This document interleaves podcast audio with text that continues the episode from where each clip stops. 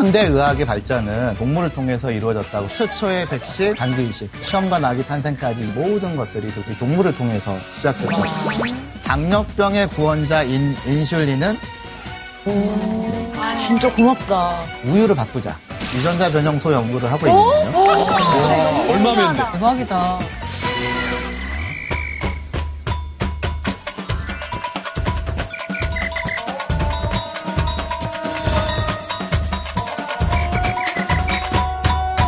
와, 근데 오늘 스튜디오에 귀여운 동물 친구들이 진짜 많네요. 무슨 일이에요? 어, 이거 너무 귀엽지 않아요? 언니랑 닮았죠? 아 진짜 비글이야. 그래서 좀 맞춰놓으신 것 같아요. 근데 왜 상진이 형은 개 돼지를 줬어요?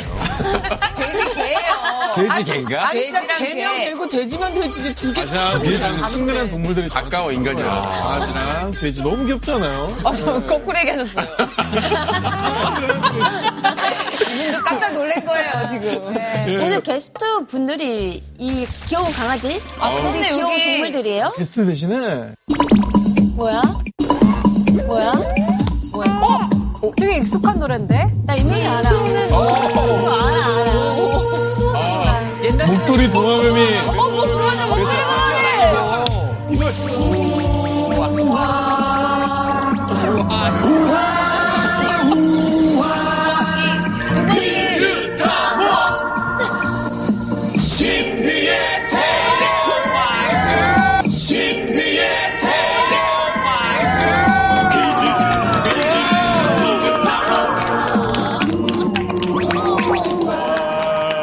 신났니?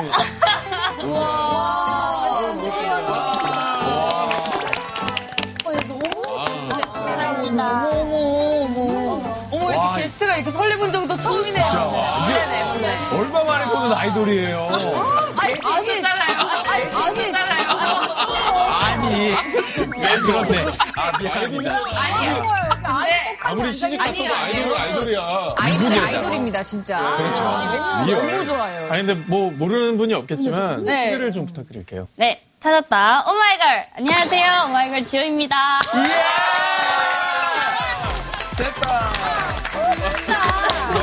지금 머리 위에 호랑이 머리띠 했잖아요. 맞아요. 제가 그 무대 위에서 눈빛이 조금 호랑이를 닮았다고 많이 들어서 오늘 특별히 머리띠를 써봤습니다. 아, 맞아, 맞아. 근데 우리 방금 지호 씨 등장할 때 나왔던 네. 음악 혹시 들어봤던 기억 있어요? 왠지 지호님은 모르실 것 같아요. 네, 저는 실제로 그 프로그램을 본 적은 없지만 들어는 봤어요.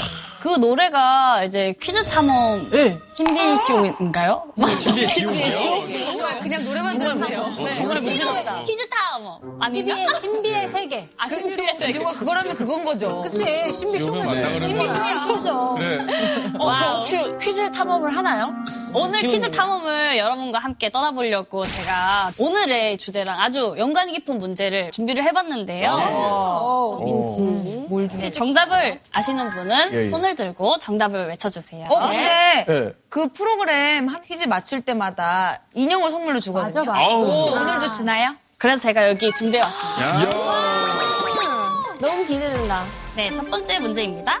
1962년 영국에서 이 동물의 체세포 복제에 성공한 존 거던 교수는 그 공을 인정받아 노벨 생리 의학상까지 받았는데요. 과연 어떤 동물일까요? 정답. 이거 바로 맞춰도 돼요? 어, 어 진짜요? 정답. 네, 정답. 양입니다. 아니야. 아니야. 아니야.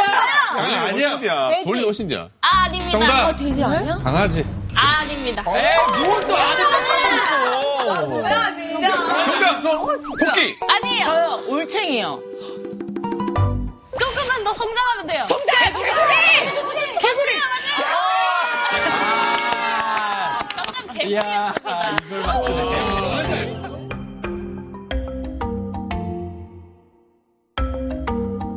아니 뭐 하나만 흘러가 그냥 아, 진짜. 개구리를 맞추는. 개인적인 자체. 하지 마. 귀엽다 이거. 진짜 귀엽다. 한번 봐주세요. 어, 귀엽다. 와, 너무 귀엽죠? 고급지다. 네, 다들 이제 열의가 불타올랐으니 다음 퀴즈로 가겠습니다. 네. 외부 위협으로부터 자신들을 보호하기 위해 한데 모여 꼭 껴안고 자는 미어캣, 나무의 북굴로 매달려 사는 박쥐처럼 특이한 잠버릇을 가진 동물들이 있는데요. 보노보노의 모델 해달은 매우 귀엽고 독특한 잠버릇을 가지고 있다고 합니다. 어? 그 잠버릇은 무엇일까요? 정답! 먼저, 해, 먼저. 해. 손을 잡고 자. 손을 잡고 자. 왜? 정답인지 정답 화면을 보시죠. 뭔데? 뭐가? 이게 뭐야? 어, 귀여워. 너무 귀여워. 몰라. 어, 귀여워. 아, 귀여워요. 뭐야? 아, 이제 이제 이제 어, 귀여워. 진짜 귀엽다. 귀여워. 너무 귀여워. 나 아. 이제부터 수달 펜할래. 진짜 너무 귀여워. 너무 귀엽죠. 근데 약간 되게 시크하다. 되게 내가 애용했다. 양보했으니까. 예. 한쪽 주라. 뭘 만져을 줘요? 아니 근데 쟤네 진짜 손만 잡고 자네요. 딴 거라뇨. 지금 에로비브 아니거든요. 네. 지금 그런 거 몰라요. 개를 이어가기 위한 것이 아니라 생명을 보호하기 위해서 떠내려가지 말라고 손을 잡고 자는 거예요. 너무 귀엽죠. 진짜 귀엽죠? 너무 귀엽죠. 한 달을 맞추신. 예, 감사합니다. 이야. 아, 이거 너무 귀여워. 진짜 귀엽다. 그거, 그거 너무 귀여워.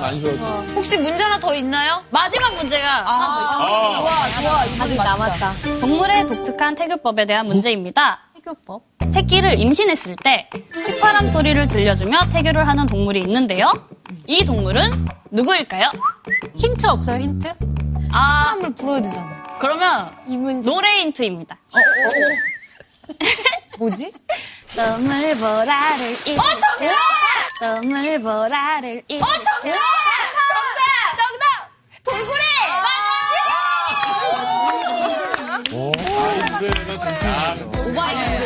알수 있죠. 있는데 꼭 방송에 나와도. 정답 돌고래였어요. 한번 보시죠. 진짜로? 너무 신기하다. 신기하다.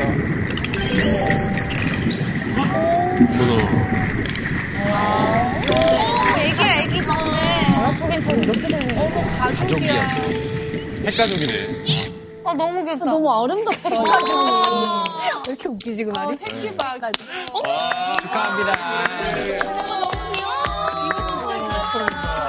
야, 이거는 오마이걸이 주는 돌핀은 진짜 의미가 최고지. 진짜. 의미가 있어요. 퀴즈를 보니까 왠지 오늘의 그 주제도 동물에 관한 것 같은데. 네, 맞습니다. 그러면 저희가 어서 선생님을 모셔볼까요? 네. 다 같이 여쭤보겠습니다.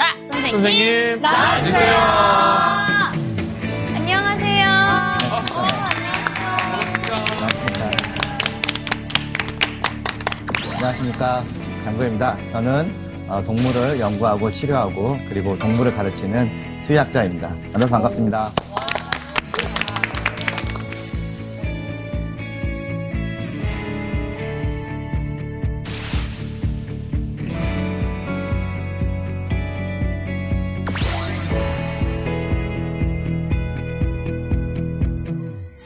선생님 성함 잘 안 잊힐 것 같아요. 네, 제 이름이 워낙 특이해서요.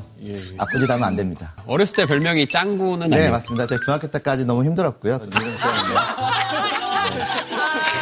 차이나는 클래스에 그동안 의사 선생님은 많이 오셨는데 네. 수의사 선생님 처음 오셨거든요. 네. 그 의사 선생님들은 사람들을 치료하는 분이잖아요. 근데 수의사 선생님들은 굉장히 범위가 넓을 것 같아요. 모든 동물을 다 치료하실 수가 있는 건가요? 저희 수의학과 공- 학교에 들어오면 일단 뭐 동물에 대한 기본적인 것들은 다 배우고요. 3, 4학년이 돼서 이제 졸업하기 직전에 소, 돼지, 양 뭐 이렇게 좀 세분화된 동물별로 임상에 대해서 배웁니다. 또한 진료를 할 때 있어서 큰 동물, 작은 동물 나누기도 합니다. 선생님은 무슨 동물 전공으로 선택하셨어요? 저는 포유류만 좋아합니다. 지금 하고 있는 일은 어, 동물의 임신과 출산과 관련된 사람으로 치면 산부인과를 담당하고 있습니다. 제가 어릴 때 저희 아버지가 이제 축산업을 했습니다. 네, 돼지를 좀 많이 저희 집엔 키웠어요. 돼지는 몇 마리나 새끼를 낳을 것 어? 같으세요? 많이 났는데. 그, 그 여섯 마리. 엄마, 엄마 마리 돼지 젖꼭지 숫자만큼 낳잖아요. 그 네, 평균적으로 10마리에서 12마리 낳고요. 한 번에요? 네, 한 번에요. 고생이 심하네. 네, 엄청 심하죠. 네, 새끼 낳으신, 만져보신 적 있으신가요? 예. 네, 어떠셨어요? 막, 막 미끌미끌하고 네. 뭐랄까요? 그 젖어 있어요, 많이. 아, 근데 저는 그 만졌을 때 네. 너무 신비했어요. 어, 아, 신비하죠. 예. 생명의 탄생에 대한 공부하고 치료하는 게 이제 수의상과학이어서 제가 이쪽, 이쪽 분야에 대한 전공을 선택하게 되었습니다. 선생님, 근데 동물들은 아프다고 말을 네. 못 하잖아요. 그럴 때 어떻게 진료를 하세요? 수의사들이 하면서 제일 어려운 점이 이렇게 말을 못 한다는 거죠. 그래서 저희가 동물병원 오면은 이제 초롱이, 다롱이, 아롱이 뭐 이런 네. 롱이 시리즈들이 많습니다. 네. 초롱이, 아롱이, 다롱이, 재롱이 뭐 등등. 아유, 아롱이 어디 아프니? 그러면은 얘한테 말을 하지만 눈은 주인을 보고 있는 거죠. 네. 그럼 이제 주인이 대답을 해줘야 되죠. 아, 얘는 최근에 밥을 많이 먹어요. 뭐 잠을 많이 자요. 그리고 열이 나는 것 같아요.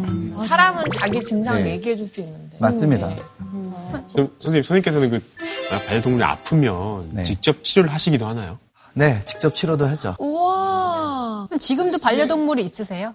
어, 혼자 키울 때는 개를 좀 키웠었는데 이제 결혼하고 아이가 있으면서 지금은 이제 물고기 를좀 키우고 있고요. 뭐 도마뱀도 키웠었고요. 와. 예, 키웠었고 과거형입니다. 집에 갔더니 갑자기 동화뱀이 생긴 거예요. 와이프가 전화해서 큰일 났다고. 왜 그랬더니 동화뱀이 학교에서 그걸 왜 갖고 왔어 그랬더니 학교에서 방과 후 활동으로 다 줬다는 거예요. 학교에서 막 줘요? 네, 그래서 좀 이게 좀 문제 있다고 생각을 합니다. 부모님한테나 집안에 물어보고 줘야지. 네, 맞아. 그래서 제가 가자마자 아빠는 이 두모뱀을 못 키우니 돌려줘라. 예, 울고불고 난리가 났죠.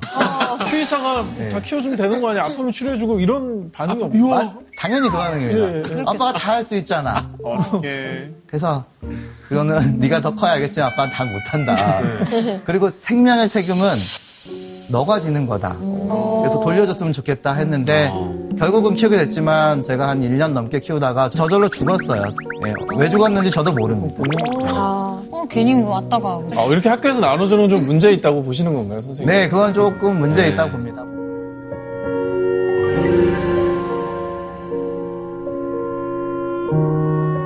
네, 오늘 선생님과 함께 재미난 동물 얘기를 해볼 것 같아서 너무 기대가 네. 되는데요. 네. 오늘 구체적으로 어떤 주제에 관해서 얘기를 나눠볼까요? 그럼 이제 동물이라고 하면 여러분들에게 어떤 의미가 있나요?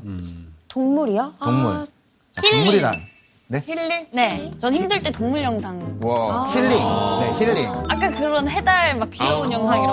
맞아, 기분 네. 좋아져. 고기. 고기. 그렇죠. 예. 어. 중요한 식- 중요하죠. 예, 우리 뭐 저희 뭐 축구할 때 치맥. 어떤 집에서는 그게 생계 수단이죠. 예. 예. 전 가족?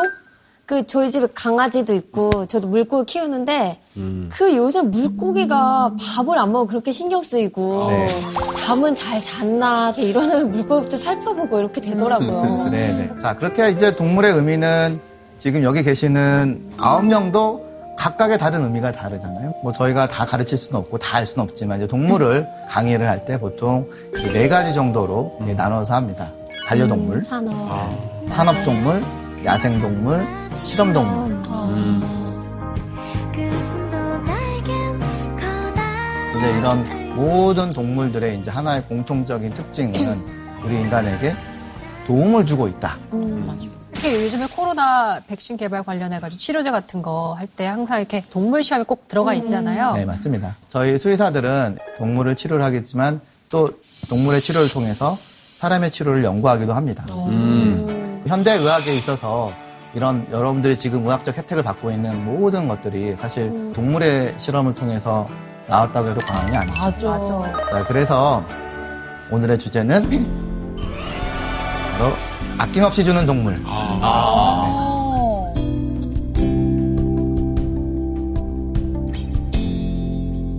맞는 말인 것 같아요. 그런 거 같아. 진짜. 사랑도 주고 다 벌써 주니까. 미안해지네. 뭔가. 어, 그러면 박수로 본격적인 강연 시작하겠습니다. 네.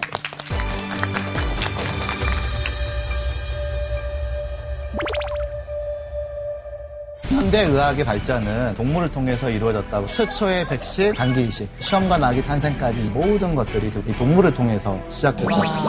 당뇨병의 구원자 인, 인슐린은 진짜 고맙다. 우유를 바꾸자. 유전자 변형소 연구를 하고 있는데요. 얼마면 돼? 대박이다. 자, 그러면 이제 동물이 얼마나 구체적으로 우리 인류에게 도움을 주고 있는지를 알아보도록 하겠습니다. 퀴즈를 하나 내겠습니다. 이또 상품이 있는 거죠, 선생님? 상품을 또 드리도록 하겠습니다. 세계 최초의 백신 뭐뭐에서 시작됐다. 엄청 어려워. 몇 글자인지만 알려주시면 안 돼요? 정답. 네. 아, 지호 씨한테 먼저 먼저, 드릴게요. 아니, 세 번째. 먼저 돼요. 배려하는 애들 아니야. 그래 본 적이 없어. 네? 소. 저 봐. 네, 맞습니다. 정답입니다. 우리 배웠잖아. 천연두화. 아, 근데 진짜 그 동물을 쓰다 보니까 기억력이 되게 돌아와. 배려 없이 저런다 지호. 씨한테 정말 추하다 형 추해. 우린 좋겠네 아주 그냥. 어 아이돌 놓고 선물 받아야 좋겠네. 이거 이거 자라가는 것 봐. 천연두라고 하는 이 무서운 질병이 퍼지고 있을 때 유독 우유를 짜고 있는 여성들이 천연두에 걸리지 않는다는 걸 알고 됐고. 아. 저 우두에 사람의 천연두와 비슷한 뭔가가 있구나. 그래서 이제 고름을 추출해가지고 사람에게 주입을 이제 시도를 했었죠. 유일하게 제가 알기로는 종식된 전염성 질병으로 알고 있습니다. 네. 백신의 어원도 어원 자체가 라틴어 vacca라는 게 암소라는 뜻입니다. 네. 그래서 vacca에서 어원이 나와서 vaccination, 백신이 됐거든요. 자, 이번엔 두 번째 질문. 두 번째 두 질문. 번째 질문. 또 선물 드려야죠. 아 지호 씨 무조건 첫 번째로 하세요. 무조건. 자, 당뇨병의 구원자 인슐린은 뭐뭐에서 시작됐다. 두 글자입니다. 두 글자? 두 글자. 네. 정답. 네. 돼지. 돼지. 틀렸습니다. 분. 아니에요? 아, 뭐. 정답. 낙타? 틀렸습니다. 힌트 더 없나요? 저랑 지금 눈빛이 마주보고 계시잖아요. 네. 장구? 저랑 지금 눈빛이 마주보고 계시잖아요. 저는 인슐린의 구원자가 아닙니다. 정답 뭐란가? 보고 있습니다. 정답 뭐란가? 보고 있습니다. 지금 그럼 저 네, 비글. 네, 반갑습니다. 맞- 정답입니다. 맞- 정답입니다. 들고서 못 맞추니. 아, 바로 앞에 있어도 못 거?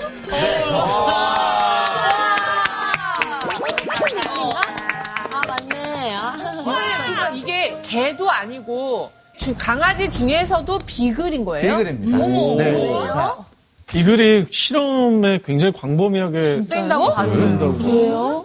자, 비글과 인슐린이 무슨 관련이 있을까? 그니까요. 네, 안녕하세요. 차클 특파원 지호입니다. 저는 지금 1921년 캐나다에 와 있습니다. 젊은 무명의 의사 프레더릭 벤팅의 이야기를 들려드리기 위해서인데요. 그는 최근 큰 고민에 빠졌습니다. 당뇨병에 걸린 친구 조의 증세가 최근 점점 더 심각해지고 있기 때문인데요. 더는 친구를 두고 볼 수 없었던 벤팅은 당뇨병 공부를 시작했습니다. 먼저 비글 10마리를 대상으로 한 연구를 시작으로 본격적인 당뇨병 치료제 개발에 돌입한 벤팅. 하지만 안타깝게도 그 결과는 실패의 연속이었습니다. 계속되는 실패에 좌절해 가던 벤팅. 그런데 마침내 33번 실험견에서 증상이 호전되는 것을 목격하게 됩니다. 당뇨병 환자들에게 한 줄기 빛과 같은 인슐린의 발견의 순간이었는데요. 그 성과로 32세의 나이로 최연소 노벨 생리의학상을 수상한 프레더릭 벤팅. 이후 100년 동안 수많은 당뇨병 환자들을 살린 인물로 남았습니다. 지금까지 지호와 함께 알아보지요였습니다. 너무 귀엽죠. 정말 머리에 쏙쏙 잘 들어오지요. 그러지요, 그러지. 인류가 엄청 고통받는 질병이잖아요. 이 당뇨. 그것도 역시 동물의 도움으로 저희가 극복을 했네요. 맞습니다. 이제 당뇨병이라고 하는 것 뭐 모든 사람들이 알고 있지만 인슐린 부족으로 인해서 우리 혈중에 포도당 농도가 높아져서 나오는 대사성 질환입니다. 우리 유명한 한글을 만든 세종대왕 예. 이제 당뇨로 죽었다는 기록도 남아 있습니다.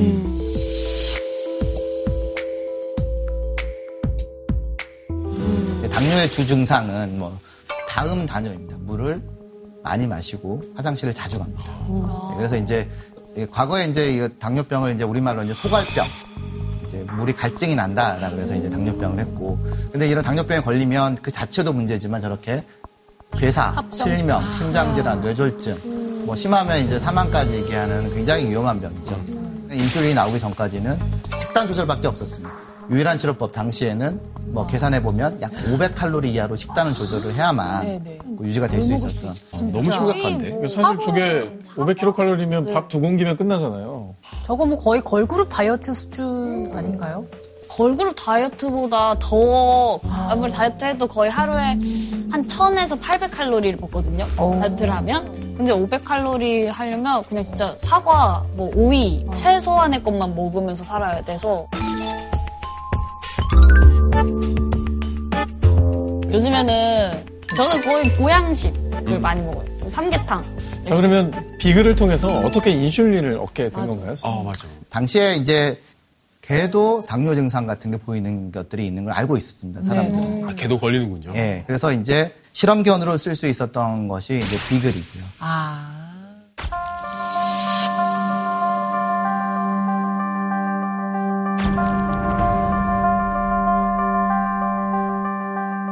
이제 비글의 당뇨병을 걸리게 하려고 이 췌장을 떼어놔가지고 일부러 당뇨를 이제 만들어냈죠. 그 계획에 이제 다른 동물에서 채취한 인슐린을 이제 주입을 하면서 아, 혈당이 이제 떨어지는 걸 확인을 합니다.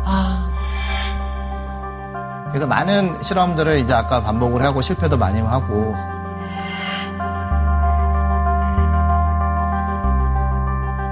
이제 인슐린 발견에 결정적 역할을 한 게 이제 34번째 실험됐던 이 마저리라는 개에서 치료법들이 적용이 되기 시작했습니다. 인슐린이 개발이 되고 나서 이제 이 사람에게 치료를 하기 위해서 첫 번째 사례가 14살 소년에게 이 인슐린 치료제를 성공을 해서 회복이 됐습니다. 이런 놀라운 결과를 바탕으로 해서 그래서 이 당뇨에 걸렸던 벤팅의 친구 조셉 길크리스트라고 하는 이 벤팅의 인슐린을 치료가 됐습니다.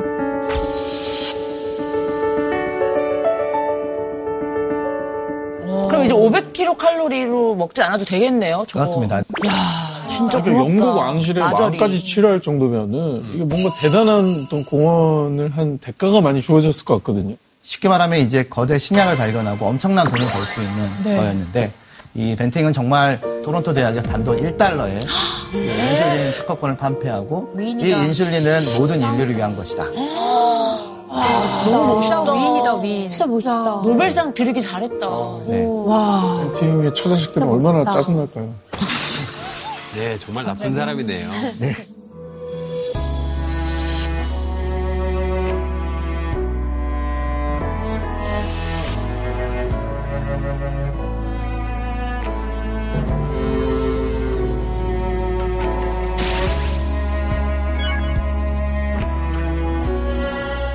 근데 왜 당뇨병 실험에 비글 이렇게 강아지를 사용하게 된 거예요?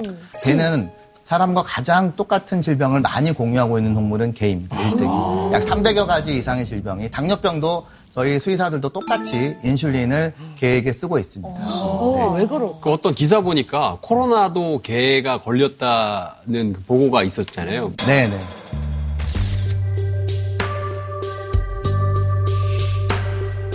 반려동물들은 사람과 생활을 같이 하고 아, 같이 먹고 자고 하면서 그런 질병도 같이 공유되어 있다고 알려져 있습니다. 선생님, 근데 비글은 제가 알기로는 약간 그 이런 말 써도 되나? 안 돼, 안 돼. 발랄한. 아, 12kg 이상 뛰어야 그 돼요. 얘 성격이 되게 막 되게 네네. 발랄하잖아요. 지를 비글을 뭐 인터넷 보시면 발견을 성격이 원래 사냥견이기 때문에 굉장히 민감하고 움직이지만 개끼는 순하거든요. 개끼리 싸우면 잘 안 싸웁니다. 그런 또 특징도 있고. 제가 비글 실험하는 거와 여기 홍진경 씨가 비글 실험했을 때 주인이 바뀌면 동물이 반응이 달라지면 안 되잖아요. 예. 근데 그런 것들에 대해서 굉장히 반응의 차이가 적습니다. 아, 사람이 바뀌어도 순종적이기도 하고 또한 혈통이 고정이 되어 있어서 비글은 새끼를 계속 놔도 같은 모양과 같은 크기가 나옵니다. 그전 세계 표준 으로 쓸 때는 이 비글이 이제 고정이 되어 있습니다. 비글이 착해서 그렇게 된 거네요. 착하면 손해보는 세상이. 착한 손해보는 저 정도면 벤팅 교수 막 동상 옆에는 마저리 동상도 좀 있어야 되지 않을까. 그런 게 없더라. 근데 이게 이제 바라보는 관점의 차이인 것 같습니다. 저처럼 이제 수의사나 동물을 좀 어, 생각하는 사람은 야 이런 거는 좀 동물에 대한 재단도 좀 있어주고 이랬으면 좋았을 텐데. 선생님 덕에 마절이라는 이름을 알게 됐어요. 네, 기억해야겠어요. 네, 진짜 꼭 기억할 거예요. 마저리. 비글 마저리 기억해 주시면 도움이 될 것 같습니다.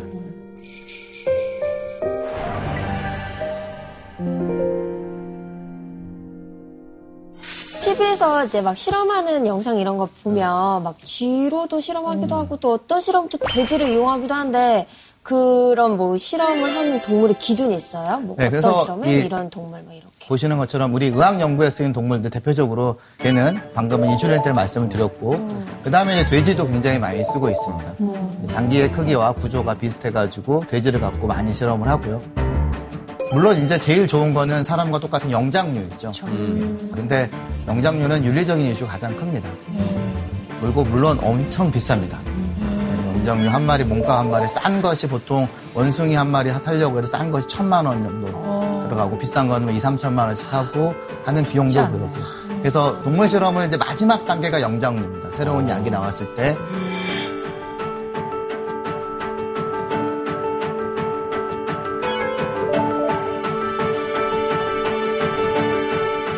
가장 많이 쓰는 건 역시 쥐이죠. 왜냐하면 쥐도 항상 빨간 눈 쥐를 많이 빨간색 쓰더라고요. 류. 흰, 예, 흰지를 예. 써요. 검은지는 안, 안 쓰더라고요. 사실 거무지를 더 많이 씁니다. 아, 예. 그래요? 근데 사람들이 이게 워낙 상징적이어가지고 이 흰색의 저 빨간색 눈쥐가 상징적이어서 많이 쓰이고 있고요. 블랙 마우스도 엄청 많이 씁니다. 근데 근데 저 어렸을 때 개구리 뭐 이렇게 배 가리고 그럴 때 진짜 뛰쳐 나갔었거든요 실험실을 그때요. 초등학교 때 예. 네, 개구리 이렇게 개구리 어, 네, 해보잖아요 실험실에서. 네, 네, 네. 그 너무 힘들었었거든요. 네. 저런 동물 실험하시는 선생님들 힘들어 하시는 분들도 좀 있지 않아요? 맞아 맞아. 어 지금 아 이거는 뭐 그 내용은 이따 할 건데 그 내용 이따 하겠습니다. 이 천연두 백신이나 인슐린처럼 이 동물 연구를 통해서 치료조가 개발 중인 것들이 있습니다. 망막 색소 변성증이라는 거 혹시 들어보신 적이 있으신가요? 네. 네. 그 개그맨 이동우 씨가 걸린. 맞습니다. 예.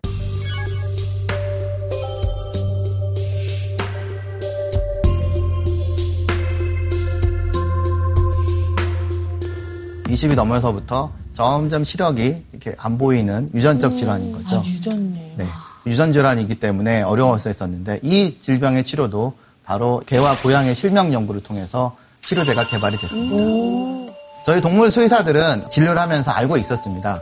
개와 고양이에도 이렇게 망막색소 병성증이 있었고 2017년 FDA 영향이 났을 때도 이 처음 연구의 시작은 바로 개에서 실제 바이러스 치료를 통해서 가능성이 있다라는 것을 보고 사람에서도 아 이게 효과가 있다. 실제 이제 사람의 치료제까지 개발된 생고도 있습니다.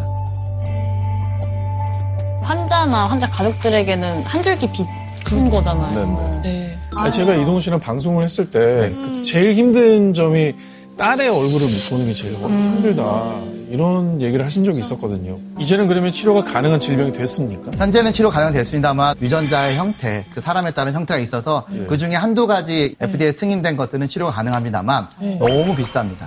너무 비쌉니다.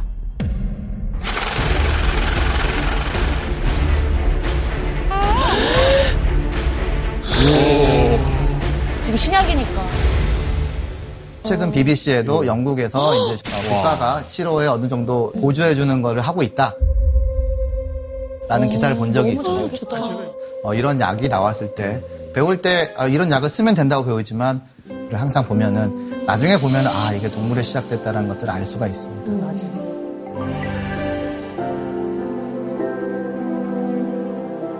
자 퀴즈 멋머를 늘리기 위한 기술 시험관 아기 탄생까지 이어지다. 네. 늘리기 자 위한 이거에 대한 뭘까요? 멋멋을 출산율. 개체 생산량. 먹는 거와 관련이 있습니다. 어? 먹는 거. 아, 어. 정답. 네, 우유. 네 정답입니다. 신내렸어요. 생산량까지 맞췄는데 아 아 네. 그러니까. 언니 오늘 벌써 두 개 맞췄어. 젖소구나, 이 황소구. 고기 생산량을 늘리기 위한 기술도 맞습니다. 어쨌든 우유 생산량을 늘리기 위한 기술 시험과 낙이 탄생까지 이어지게 되었습니다. 우리가 매일 마시고 완전 식품이라고 알려져 있는 우유에 대해서 잠깐 얘기를 하도록 하겠습니다. 보시는 있는 그림은 저 미국 농무성에서 공식적으로 발표된 자료인데요.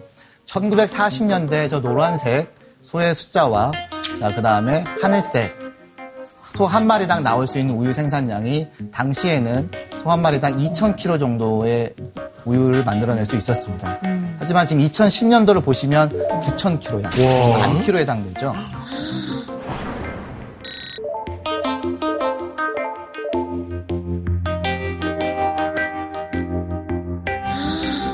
어떤 일이 있었길래 외계에서 새로운 소가 들어온 거냐?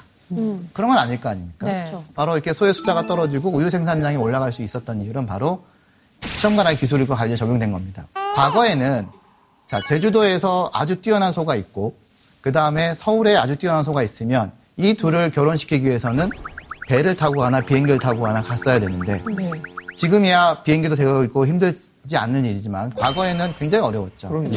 예. 이 시험관하기 기술, 즉 정자와 난자를 우리가 실험실에서 수정을 시켜서 임신을 시켜서 태어나는 우수한 유전자들을 골라가지고 수정시킨 결과 아까 보여드린 그래프처럼 우유 생산량이 그렇게 증가할 수 있었습니다. 이 정자와 난자를 다룰 수 있다는 거는 사람으로 치면 바로 이제 시험관 아기 1978년 전 지금으로부터 약 42년 전이죠. 세계 최초의 시험관 아기 루이스 브라운이 이제 태어났습니다. 굉장히 혁명적인 사건이었죠. 그래서 뭐 카톨릭이나 이런 데에서는 굉장히 반대를 했지만 현재는 시험관학으로 태어난 사람 전 세계 약 800만 명이 넘습니다. 이 난임 가정에 대한 가장 큰 희망의 기술이 게이 체외수정 기술입니다.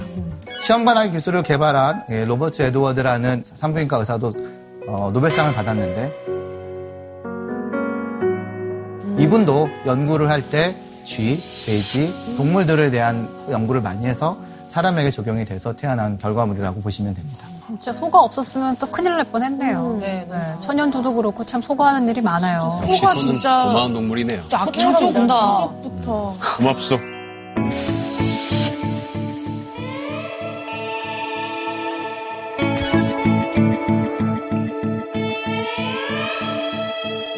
시험관한 기술에 새로운 기술이 접목되면 바로 동물의 젖을 이용해서 약을 만들 수가 있습니다.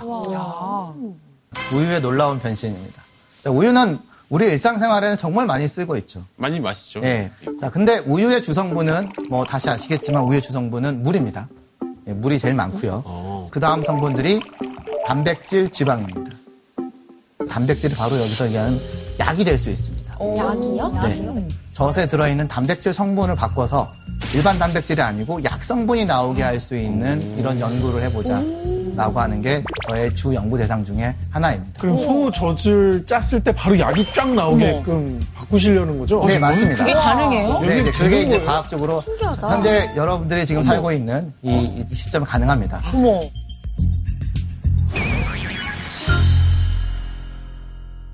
우리가 쓰고 있는 모든 약들은 모두가 대부분 모든 약들은 단백질 의약품입니다. 우리 일상생활에서 단백질을 가장 많이 생산할 수 있는 가장 안전하고 좋은 기관은 유선입니다. 단백질 자체가 그냥 이렇게 우리가 하는 얘기는 2D로 되어 있는 게 아니라 3D 그 형태거든요. 자, 멀리서 봤을 때 이 단백질이 모양이 동그랗다 그러면은 실제로 자, 이거를 가까이서 보면은 어디에 조금 혹이 나올 수도 있고 조금 구멍이 들어갈 수도 있잖아요. 그래서 이 3D 구조를 정확히 보면은 이 기- 약간씩 달라요.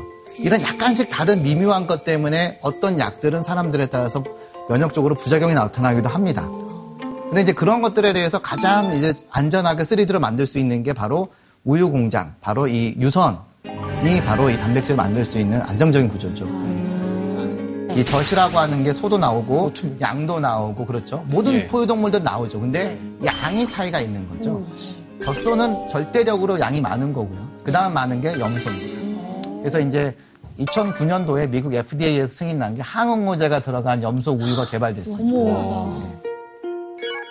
일반 동물의 난자에다가 수정된 동물의 난자에다가 사람의 DNA를 잘라가지고 잘라서 저기에 집어넣으면 찾아 들어가나요? 자기 자리를? 대부분의 유전자는 내게 아닌 유전자가 들어오면 밀어냅니다. 네. 네. 근데 대부분은 밀어내는데 일부는 받아들입니다. 받아들여서 이제 내 것처럼 인식을 해가지고 얘가 이제 태어난 거고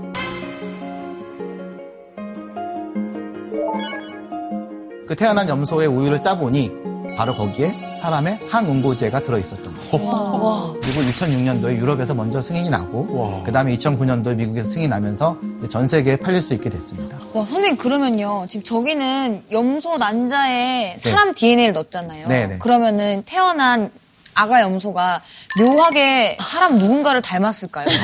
뭐 그럴 수도 있잖아. 뭐 미노타우로스 나올 수도 있는 거 아닙니까, 선생님? 네, 오빠 이제 감수 나올 수도 왜. 나야 또? 아, 진짜 그럴 수 있어요? 네, 이제 그런 걱정들이 이제 일반적인 많은 사람들이 얘기를 하는 건데 유전자 하나 가지고 우리 사람 형태가 결정되는 게 아닙니다. 동물은 예, 여러 가지 결정되는 거기 때문에 항응고제 하나 유전자가 들어갔다고 해서 사람의 모양이 나오거나 그러진 않습니다. 그래서 어, 딱 퀴즈.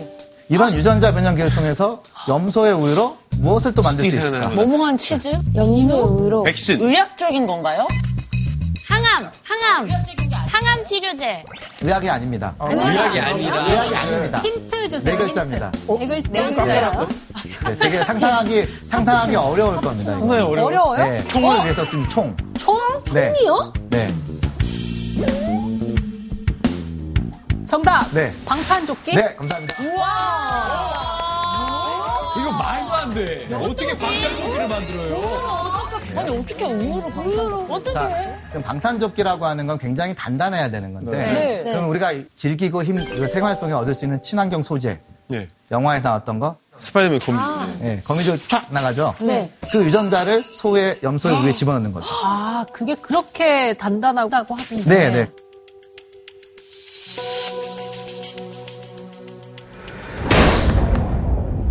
and the bullet actually went into the gel but didn't penetrate the skin and didn't break the fabric.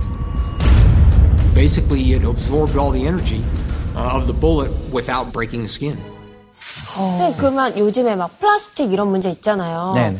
저런 걸 잘 이용한다면 플라스틱 대체제를 젖에서도 좀 이렇게 얻어낼 수도 있는 실제 가능성이 뭐 우유에서도 플라스틱 성분과 비슷한 어떤 카제인 프로테인들이 나와가지고, 너무 좋은 예, 아이디어다. 플라스틱만큼은 안 되겠지만, 하지만 분해가 되는 거죠, 그건 분해, 나중에. 는 되겠죠. 가만 보면은 보라가 아이디어는 참 좋아요. 아이디어만 좋아. 아니야, 되게 중요한 거야. 실행 능력이 없어서 그렇지. 노벨상 가자.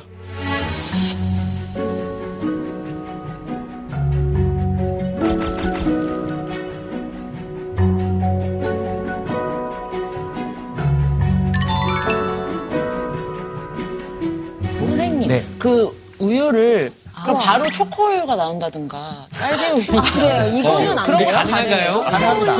가능해요? 진짜요? 이런 저 가능한데. 그래요?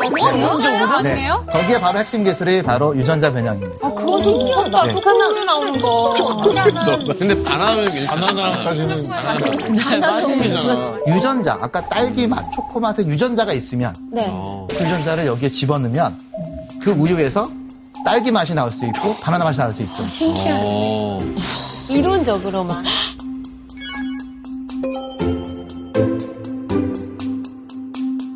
선생님, 근데 네. 그러면 선생님께서 지금 하고 계시는 선생님의 주 연구 분야는 좀 연관이 있는 분야인가요? 네, 맞습니다. 저는 동물을 진료도 하고 그러지만 소의 우유를 통해서 이제 바이오 의약품 연구를 하고 있습니다. 와.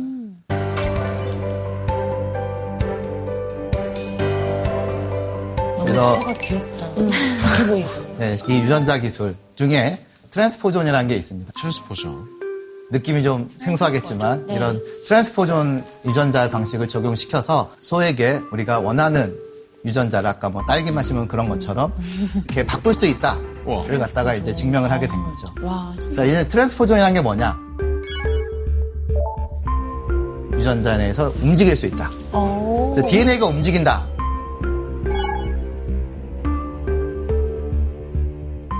DNA는 원래 이론적으로는 움직이지 않는 것처럼 보이지만 실제 우리 몸의 DNA는 약 40%가 움직이는 DNA로 구성되어 있습니다. 네, 이것들을 이제 설명할 때 제가 저희 딸 사진인데요. 아, 귀여워.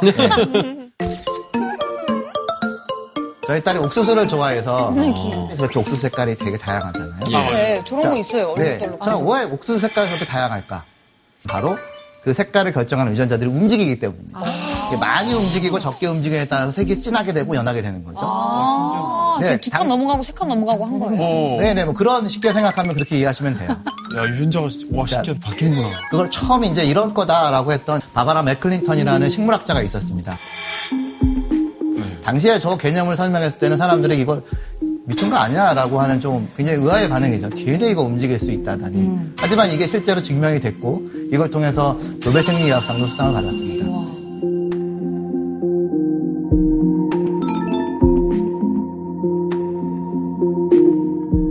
저는 그거를 우유에 접목시키는 거죠. 단백질에 접목을 시키는 겁니다. 이 단백질을 제일 많이 생산할 수 하고 있는 우유인데 이 우유를 바꾸자. 제가 유전자 변형소 연구를 하고 있는데요. 그래서 이렇게 파랗게 보이는 색깔 세포를 보여준 적이 있습니다.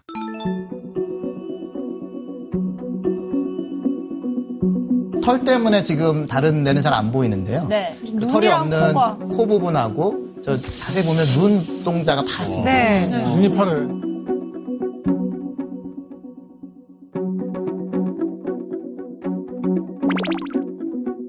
네, 이 해파리. 예, 거기서 추출된 건데요. 우리가 바깥에서 보는 해파리하고 가닷속 안에 들어간 해파리하고 색깔이 다르잖아요. 네. 네. 가닷속 안에 들어가면 특 자외선이 들어가면서 다르게 보이기 때문에 그 녹색 유전자를 이제 발견해서 지금 현대 우리 분자생물학 연구에 굉장히 광범위 활용되고 있어요. 제가 이제 이거 우유를 실험실에서 딱 들고 불을 딱 끄고 특수한 빛을 이제 바닷속처럼 딱 붙여주면 이 우유는 반짝반짝 빛납니다. 어머 신기하다. 이걸 보여주려고 제가 저희 딸을 학교에 데려가가지고 현미경을 보여줬습니다. 오! 네, 봐라, 이게 DNA가 움직이는 게 얼마나 신기한 거냐. 색깔도 바꿀 수 뭐래요? 있다. 네? 그랬더니 이해를 못하죠. 아빠 무슨 소리해? 도마뱀이나 살려내. 맞습니다. 아니, 옥수수 먹다가 DNA 얘기하는 경우는 많이 네, 제가 그래서 많이 혼나고 있습니다.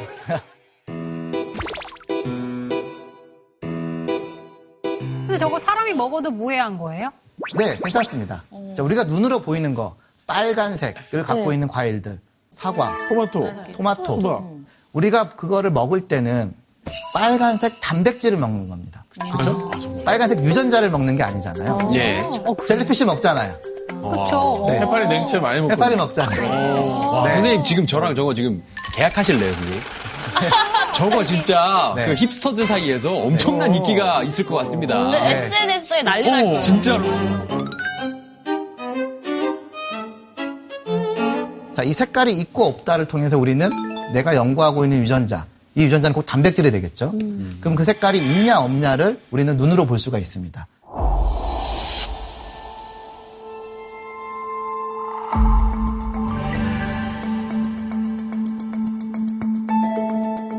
아까 말씀해 주셨던 게 항암제. 저희가 만든 연구 중에 우유로 해서 항암제를 만든 경험도 있습니다. 항암 우유? 예. 아직 발표를 하지 않았지만 테스트를 해보니까 아, 우유에서 항암제가 있는 것까지 확인했죠. 우와. 그러면은 항암 우유가 나오면은 좀 더 저렴한 가격에 편하게 치료를 받을 수 있는 건가요? 네, 저는 그렇게 생각하고 있습니다. 꼭 항암제를 예를 들었지만 그 외에도 이 앞서 얘기했던 유전병과 같은 것들은 이렇게 우유를 통해서 정확하게 3차원 구조가 만들 수 있게 된다 그러면 양도 많이 나오고 또 안전하게 만들 수 있기 때문에 굉장히 장점이 될 수 있겠죠. 와, 짱이다. 야, 그런데 선생님, 그- 저렇게 유전자가 이제 변형된 소 같은 경우에는 건강에는 큰 문제가 없나요? 네, 현재까지 지금 저희가 첫 번째 태어난 애가 이것도 기념일이 있는데 이것도 12월 31일입니다. 무슨 생일이네요. 네, 걔가 지금 8살이 됐거든요. 예. 8살까지 지금 아무 문제 없이 잘 키우고 있고 두 번째가 이상하게 소들이 태어나는 날이 뭔가 기념일이에요. 저희 와이프 생일인데 걔가 7살이거든요. 걔도 지금 아무 문제 없이 잘잘 크네. 있고 걔네들이 엄마 아빠하고 새끼가 태어나게 3살입니다. 걔네도 지금 걔도 아무 문제 없이 잘 크고 있어요. 어, 다행이다.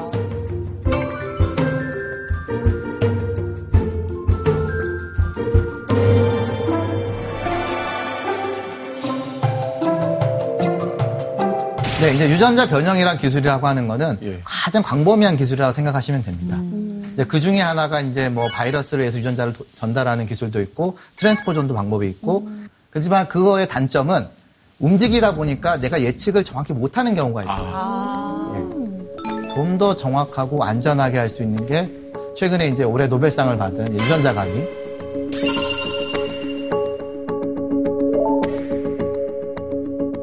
유전자 가위로 알려진 편집 기술은 원하는 대로 잘랐다 붙이기 때문에 예측이 가능합니다.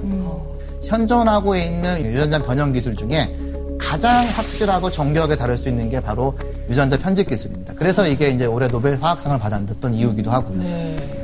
그래서 이 앞으로 우리가 어떻게 적용할 수 있을까?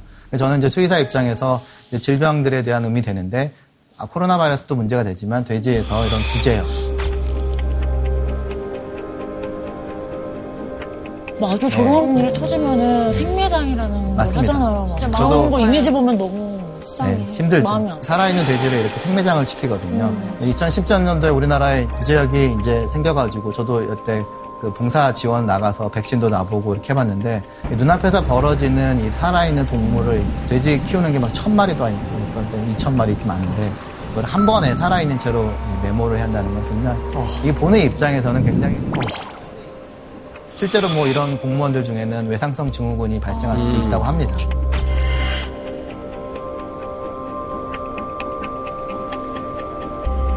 근데 그냥 약물 같은 거 주입시켜서 그냥 죽인 다음에 매장시키면 안 돼요? 네, 할 수도 생매장을 있는데 해야. 한두 마리는 그렇게 할 수 있죠. 근데 너무 많다 보니까. 너무 많으니까 그것도 할 수도 없고요. 그리고 이제 그 당시에는 구제역이라고 하는 게 정책 자체가 우리나라에서 워낙 전염성이 높기 때문에 백신을 쓰지 않고 구제역을 깨끗하게 관리한다가 우리나라의 정책이었습니다. 저 2010년도 당시에 저렇게 이제 하는 걸 보고 사람들이 아 이러면 너무 동물에 대한 게 문제가 있지 않느냐. 그래서 지금 백신 정책을 하고 있습니다. 네. 네. 그래서 이런 구제역 바이러스라든지 질병에 안 걸리는 동물을 만들게 되고 또 나가서 개나 고양이 이런 데에서도 유전병들이 많이 있는데 이런 것들도 치료를 할 수가 있습니다.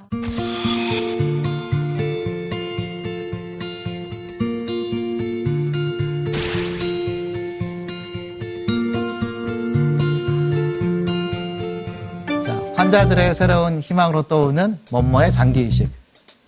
돼지? 정답 돼지 아닌가요? 네, 맞습니다. 아까 돼지랑 비슷하다고. 네, 네. 네, 장기이식으로 떠오르게 이제 돼지입니다. 어. 돼지의 그 장기를 인간에게 이식을 한다는 말인가요? 네, 맞습니다. 우와. 네. 지금 현재 우리나라 국내 장기 이식 대기자 현황입니다.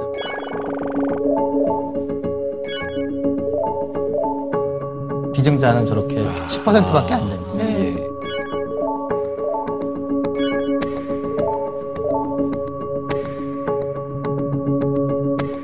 평균 대기일이 3천이라고 합니다. 10년. 천일이면 10년씩. 뭐 주변에 주변에 이렇게 장기를 기증을 받아야 할 사람이 없으면 이런 절박함을 잘 모를 겁니다. 저도 마- 당연히 모르죠. 네. 예. 뭐 우리나라뿐만 아니라 많은 국가에서 현재 장기 부족 현상 계속 일어나고 있습니다. 자 이제 그런 것들을 이제 대안으로 떠오르게 있는 게 바로 이제 돼지를 이용하는 것들입니다. 돼지 간을 받을 수도 있는 거예요?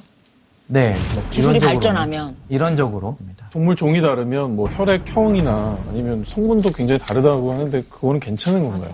예 어떻게 돼지의 장기를 사람에 내시겠을까? 면역이 다른데 그러니까요.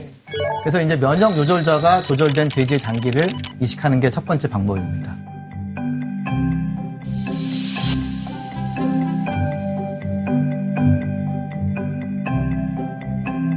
두 번째는 저렇게 실제 돼지의 몸에서 사람의 장기가 자라게 하는 캐메라입니다.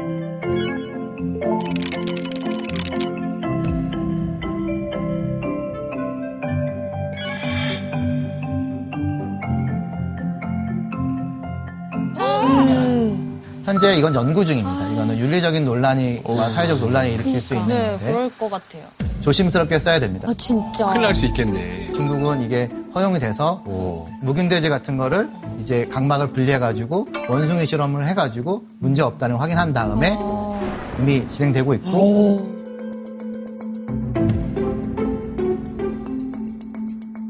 그다음에 이제 2차적으로 다음 해당되는 게 이제 아까 인슐린과 같은 당뇨병 치료 때문에 쇄도. 이 쇄도 세포는 췌장에 들어있는 인슐린을 분비하는 세포 덩어리인데요. 이 쇄도 이식을 하게 되면은 당뇨병 치료에 획기적인 도움이 될 수 있습니다. 국내도 올해 그 보건복지부에 실제 사람에게 임상 실험을 하겠다고 신청을 했고 아마 올해 진행이 될 것 같습니다.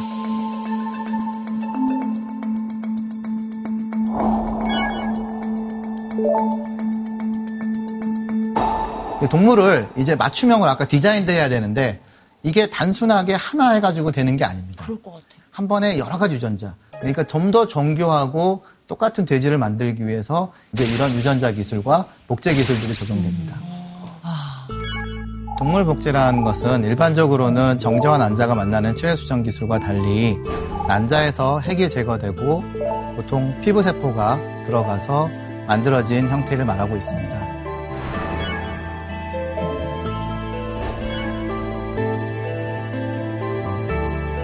시험관 수정에다가 아까 약 나온 유전자 하나 넣는 거는 상관없는데 이렇게 복잡한 면역이나 모는 유전자를 할 때는 시험관 수정 방법을 하기에는 한계가 있는 거예요. 그래서 이제 복제 방법들이 활발하게 많이 적용되고 있는 게 돼지 분야에 있습니다. 예, 저도 이제 복제를 해봐서 경험들이 있지만 그 어려운 부분들이 많이 나와요. 네, 유산도 많고 그냥 갑자기 죽는 애들도 있고 시험관 수정에서는 발생할 수 있는 비율이 뭐 1% 이하로 굉장히 낮은 비율이지만 복제 동물에서는 기억률이 많이 나옵니다. 왜 그런 거예요? 변수가 너무 많아서 그런가요? 우리가 세포를 얻을 수 있는 거는 뭐 피부라든지 머리카락이라든지 혈액이 될 수 있겠잖아요. 정자 난자 시작되면 아무것도 몰라요. 그럼 여기에 많은 신호들이 와가지고 나는 세포가 될래, 나는 심장이 될래, 뇌가 될래 하고 갈라지는 거죠. 다 끝나서 동물이 태어났고 우리는 그 세포를 얻어요. 피부라고 기억을 하고 있는 기억들이 있죠, DNA들이. 근데 다시 난자 안으로 들어왔어요. DNA가 헷갈립니다. 세포에 뇌가 있나요? 뇌는 없지만 세포는 기억을 하죠. 제로 베이스가 돼야 되는 거잖아요. 네. 근데 자기가 나는 피부로 기억하고 있는데 제로로 돌아가기 위해서 이제 변신을 하고 있죠. 근데 그게 변신이 100% 되면은 건강한 복제동물이 태어나는데 확률적으로 100% 변신되는 것보다 기억을 갖고 있는 경우. 기억을 갖고 있는 건 더 많아요. 네, 그러다 보니까 나는 뭐지라는 어떤 DNA 자아 성찰. 자아 성찰 가정이 잘못되는 걸로 인해서 이런 부작용들이 나타날 수 있는 거죠. 근데 요즘 힘든 게 아까 그런 거죠. 아프면 너무 힘들어요. 동물이 아프면. 저희 아이들이 아프면 되게 힘들거든요. 그러니까 복제를 하는 과정 중에 이런 기형들이 나오고 이러면 아 그게 너무 싫은 거예요 이제. 그, 웬만하면 체외수정으로 하고 돼지나 이렇게 꼭 필요한 거 있잖아요. 이거는 이제 복제를 해야 되겠죠. 체세포를. 예. 선생님 근데요 선생님 이야기를 듣다 보니까요 네. 왠지 선생님은 내적 갈등이 좀 심하실 것 같다는 생각이 좀 드는데요 음. 동물의 생명을 살리시기도 하지만 사람을 위해서 동물의 또 희생을 또 많이 보실 것 같은데 좀 어떠세요? 진짜 네, 궁금해요. 사실 그러니까 예전에는 잘 몰랐습니다. 예전에는 사실 젊을 때는 연구해야 돼, 논문 써야 돼, 그다음에 뭐 치료해야 돼 이렇게 하다가 어느 정도 아이가 크고 이제 생명에 대해 생각을 하면서 야 이 동물은 살리기 위해서 내가 이렇게 하는데 이 동물은 또 죽여야만 되는 이런 내적 모순적이란 네, 굉장히 모순적입니다. 그런 것부터 시작해서 법에 의해서 실험 동물은 무조건 죽여야 돼요. 예, 갖고 가면 안 되거든요. 아, 마음은 안타깝죠. 아, 이 쥐 한 마리 좀 내가 키우면 안 될까? 뭐, 빅을 너무 안타까우니까 좀 키우면 안 될까? 하지만 이런 것들을 이제 이 실험의 종류가 다양하잖아요. 감염성 실험을 하면 어떻게 되나요? 병이 퍼지죠. 네. 그 갖고 있는. 바이러스가 혹시나 나가서 야생에 퍼질 수도 있고 또 돌연변이 종이 생겨날 수 그럴 수도 있어요. 생태계 교란을 시킬 수도 있고. 저희가 아는 학생은 얘가 실험동물을 죽이고 나서 3일 동안 학교를 안 나왔어요. 너무 마음이 아프고 힘들어서. 정들었구나. 네, 정들고 해서 자기 스스로가 그래 그런 게 너무 힘들다. 좀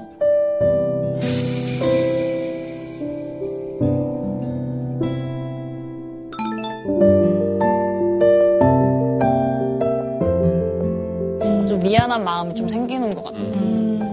그래서 최근에 이제 실험동물을 입양하는 이제 비글법이라는 것도 이제 최근에 나와서 미국이나 일부 국가에서 동물 실험을 했을 때 얘가 단순하게 사료나 영양 테스트 이런 거 있잖아요. 간단한 걸로 한 거는 더잘 살 수 있는 거잖아요. 근데 그런 애들은 좀 이렇게 분양을 해도 일반적으로 할 수 있게 해주는 법이 나왔는데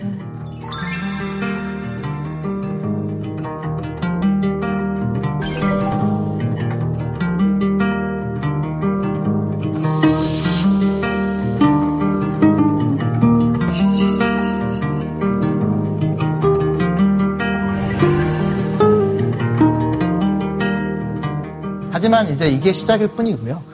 또 연구자들이 이제 그러면 동물 실험을 어떻게 하면 좀 줄여보자. 줄여야지. 세 가지 운동을 합니다. 3R 운동이라고 하는데요. reduce, 숫자를 줄여야 된다. 어, replacement, 실험을 대신해야 된다. 동물 말고. 그 다음에 refinement, 고통을 최소화하자 하더라도 어떻게 하면 고통을 최소화할 건가? 네. 첫 번째 3R 중에 reduction 먼트.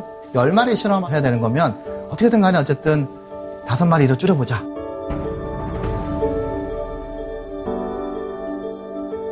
그때 인슐린을 얻으려면 저렇게 개와 돼지, 소의 췌장을 통해서 인슐린을 직접 정제를 했었죠. 현대 생명과학이 발달되면서 이 유전자 제조합 기술들을 통해서 대량 생산할 수 있게 되었습니다.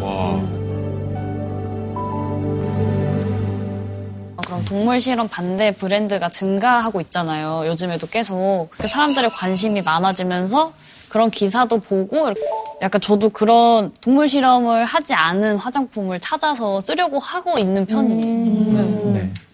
그런 노력들을 많이 하다 보니까 브랜드 자체에서도 더 실험을 줄이는 노력이 많아지고 맞아, 맞아. 있어서 소비자가 또 바뀌어야. 네. 예. 그게 되게 좋은 것 같아요. 네, 맞습니다. 그 다음에 동물 실험을 대신할 수 있는 방법들 찾아보자. 그래서 이제 최근에 이제 떠오는 게 이제 미니 오가노이드. 이제 organoid라고 하는 이 세포 모양으로 장기를 만들자.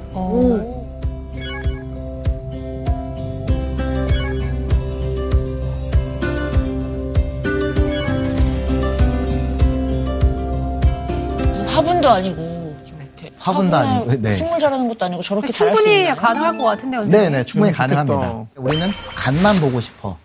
그러면은 간만 실험실에 있으면 좋잖아요. 예. 그러면은 간에 있는 줄기세포를 배양을 해가지고 3차원적으로 간을 배양하는 구조가 만들어집니다. 네. 그래서 이제 그런 간, 소장, 뭐 이런 콩팥, 이런 뇌, 특히 뇌 같은 경우는 정말 어렵죠. 간이야 초음파로 이렇게 해가지고 조금이라도 꺼낼 수 있잖아요, 사실은. 그 건강검사 받으러 가면 조직검사 하잖아요. 조금 네. 뛰어가지고. 근데 뇌는 조직검사 하는 경우는 조금 떼면 큰일 나죠. 자, 이런 brain organoid 같은 경우는 근데 거기에 있는 줄기세포를 실험실에서 3D로 배양을 해가지고 대뇌 모양도 만들어 보고 소뇌도 만들어 보고 최근에는 이제 그걸 두 개를 결합시켜가지고 대뇌와 소뇌가 어떻게 되는지도 보고. 헐. 앞서 얘기 나왔지만 화장품. 근데 과거에는 이제 토끼 실험 되게 많이 했거든요. 피부 오가노이드 같은 게 만들어지겠죠? 이제 그런 것들을 이제 대신해보고 그 제품을 만들게 되고. 그리고 어, refinement 고통을 줄이자. 옛날에는 도- 실험동물을 희생할 때 경추 탈구라는 방법을 썼어요. 이게 뭐예요? 예, 척추를, 이렇게 하는 거. 척추를 이렇게 끊고. 뽑아서. 네, 경추 탈구의 방법을 썼는데 그 방법 자체가 굉장히 비윤리적이고 근데 지금은 대부분 다 마취를 통해서 자연스럽게 유도하는 이렇게 고통을 아니 줄이는 옛날에 그 마취도 안 하고 경추를 탈구시킨 아니 거예요? 왜 그런 거예요? 그, 그러니까 그게 왜 필요해요? 왜 그런 그렇게? 거야? 아까 동물을 죽여야 되는데 아, 죽일 방법이. 없으니까. 마취를 하려면 시간이 걸리고 이러다. 보니까 그래서 이렇게 어떻게든 간에 고통을 줄여보자. 마취제에서 안전하게 애가 잠자는 것처럼 죽이게 하는 그거는 해주자. 네, 이제 그런 것뿐만 아니라 수술할 때 진통제라도 있으면 진통제도 주고. 그래 서 고통을 최소화하자는 refinement 운동도 하고. 또 수의사들뿐만 아니라 동물 관련된 특히 저희 수의학과 학생들은 동물 유령제, 실험동물 유령제들을 항상 이 지내고 있습니다. 그래서 어느 순간 사람들은 쉽게 무뎌지거든요. 동물을 죽이는 것들, 실험하는 것들이 무뎌지기 때문에. 그래서 저도 항상 되도록이면 그 행사는 참석을 해서 동물의 어떤 희생, 이런 것들에 대해서 고마움을 느끼기도 있습니다.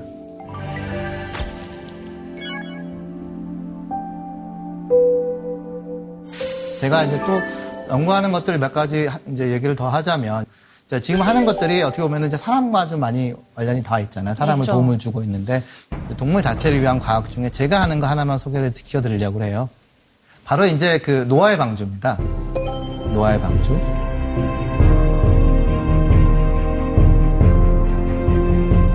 또 아마존이 파괴되고 있고 얼마 전에 또 호주 산불이 나서 많은 코알라나 캥거루들이 죽고 뭐 이런 일들이 보고 되고 많은 동물들이 멸종하고 있죠. 동물원들 제 아는 수의사들도 있고 친구들도 있으니까 혹시 동물이 죽거나 혹은 수술을 할 일이 있으면 조직을 나한테 조금만 줄 수 있니?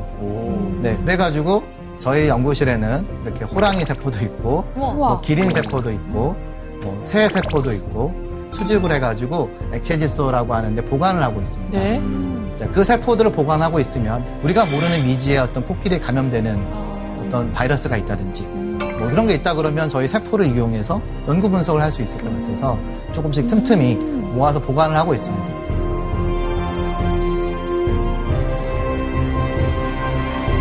멸종들을 대비해서 최근에 이제 이런 과학 기술들이 적용된 분야가 하나가 뭐냐면 바로 이제 멸종된 세포를 통해서 주기 세포를 만드는 거죠. 아.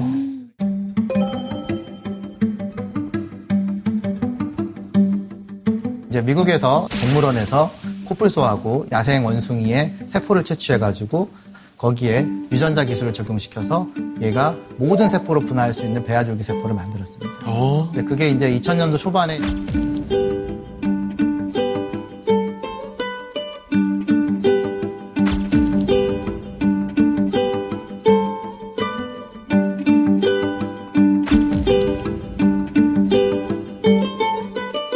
근데 저는 이제 개인적으로 이제 그런 멸종된 동물을 살리는 게 도움이 될지 모르겠습니다. 만약에 정말로 100년 뒤에 복제로 또 내가 태어날 수 있다면 아우, 아우, 왜 살아, 두 번을.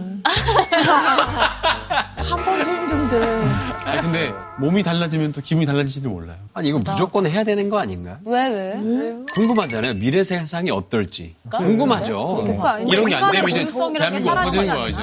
이거 안 지우. 지우 씨는 어때요? 생각은? 저는 다시는 안 살고 싶을 것 같아요. 지금 현생을 열심히 살고 또 다시 이렇게 살려면 더 힘들 것 같아요. 새로운 세상에 어떻게 살았길래 그렇게 힘든 거야? 이상 힘들었나 힘들었나 봐요. 힘들어가지고. 그러니까 아, 어떻게 또 살아? 네, 과학을 생- 여러 가지 상상할 수 있는 기술들이 있습니다. 선생님 그 얘기는 어떻게 진행이 되고 있나요? 예전에 제가 시베리아에서 네. 굉장히 잘 보존된 매머들을 이제 발견을 해서 코끼리를 이용해서 다시 한번 되살려보겠다 이런 거를 들은 적이 있거든요. 어, 네. 어? 저 합성 사진인가요? 아니면 진짜인가요?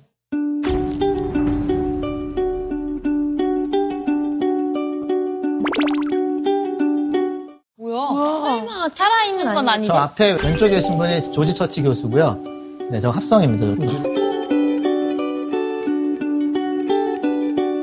저 지금 메머드 복원 연구, 뭐 우리 영화 떠오르는 건 딱 Jurassic Park잖아요. 네. 뭐 이런 것처럼. 이 조지 처치라는 과학자는 코끼리의 DNA를 유전자 편집을 통해서 메머드 걸 바꾸는 작업을 하고 있어요. 바꿔서 이제 이거를 메머드처럼 만들어 보겠다. 왜냐하면 코끼리가 메머드에서 진화가 됐기 때문에 그 유전자가 일치도가 높기 때문이다. 선생님, 근데 이거를 누구 마음대로 복원을 하냔 말이죠. 그렇죠. 복원되는 게 싫은 사람도 있을 수 있잖아요. 저는 그래서 그런 부분들에 대한 제가 세포를 보관하고 있지만 이제 이런 이런 메머드라든지 이런 것들이 과연 올바른 것인가 네, 이런 생각들을 하게 됩니다. 왜냐하면 지금 환경 복원되는 자체도 쉬운데. 네, 메머드 살 수 있는 환경도 아니고 생명을 태어나게 하는 건 굉장히 우리가 신중해야 됩니다. 아까 어린 아이가 저희 집에 동물이 왔는데 준비가 안 돼 있는 들어오는 거. 멸종된 동물이 살 환경이 안 되는데 코끼리도 멸종위기종이에요. 네. 멸종위기종을 가지고 또 실험을 또 연구를 하다 보면 코끼리가 그 중에 희생이 안 되겠습니까? 더 되겠죠. 과정 중에 나올 수 있는 피해보는 동물들을 생각하면 저는 개인적으로는 좀 하고 싶지 않습니다.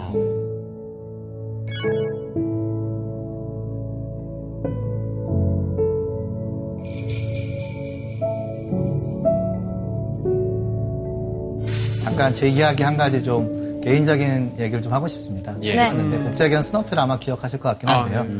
사람들이 이제 저 스너피는 많이 기억을 하는데 제 앞에 이제 대리모 아, 대리모가 네. 있었구나. 저 스너피를 선생님 임신했던- 어렸을 때구나. 네. 저. 우와! 네, 대리모 신바 이야기입니다. 예. 당시에 제가 이제 혼자 힘들 때 가끔씩 이제 신바 데리고 저희 학교 관악산 가끔씩 산책도 가고 뭐 저의 연구를 많이 도와줬던 이제 신바 그리고 복제기엔 스너피를 임신해 줘가지고 너무 고마웠었기도 하고요. 공동 연구자나 다름없네요. 네, 저희는 공동 연구자입니다. 제 학위 논문에다도 그 감사의 글에 마지막에 신바가 있었기 때문에 제 연구가 잘 될 수 있었다. 네, 이런 말도 써놨었습니다. 감동이다. 근데 이제 그걸 누구 보지도 않죠. 그냥 저만 보려고 쓴 거니까. 네. 스너피도 잘 자라서 자연적으로 어, 수명을 다해서 죽었고, 그리고 신바도 건강하게 잘 살다가 이제 12살에 죽었고, 그래서 이제 화장을 좀 했었죠. 이제 화장한 거를 어떻게 할 수가 없더라고요. 그래서 지금 제 연구실에 있습니다. 아. 그래서 제 연구실에 어, 유골암인데요. 그래서 가끔씩 제가 이제 저 유골암을 볼 때마다 저 책상에 제 사무실에 항상 같이 있다고 느끼고 있습니다. 네. 특히 이제 지금 이 코로나 치료제 개발들에 정말 실험동물들이 많이 희생되고 있습니다. 페렛 정말 아, 너무 되게 귀여운데. 귀엽죠.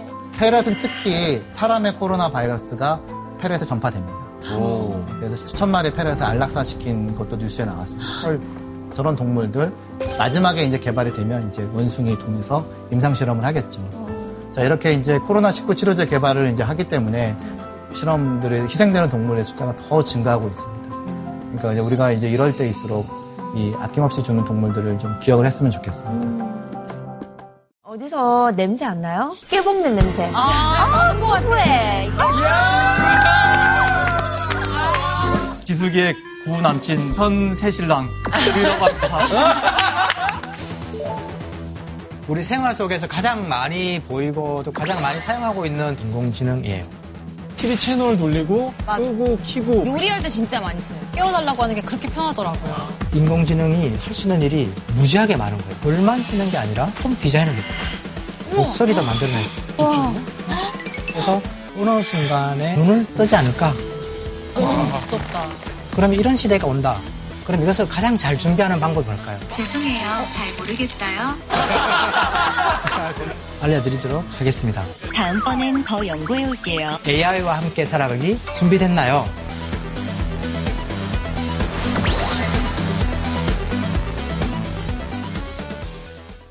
오늘 정말 말씀해 주신 대로 네. 우리가 몰랐던 감사함에 대해서 생각해 볼 수 있는 좋은 강의가 아니었나 싶은데요. 오늘 함께 했던 지호 씨는 수업 들으면서 어떠셨는지. 어, 저도 되게 유익한 시간이었고 너무 많이 배워서 이 방송을 많은 분들이 더 많이 보셔서 이런 동물 복지에 더 많은 시스템들이 생겨났으면 좋겠어요. 동물들을 더 지켜줄 수 있는. 귀한 말씀해 주신 장구 교수님께 다시 한번 감사의 박수를 전해드립니다. 고맙습니다.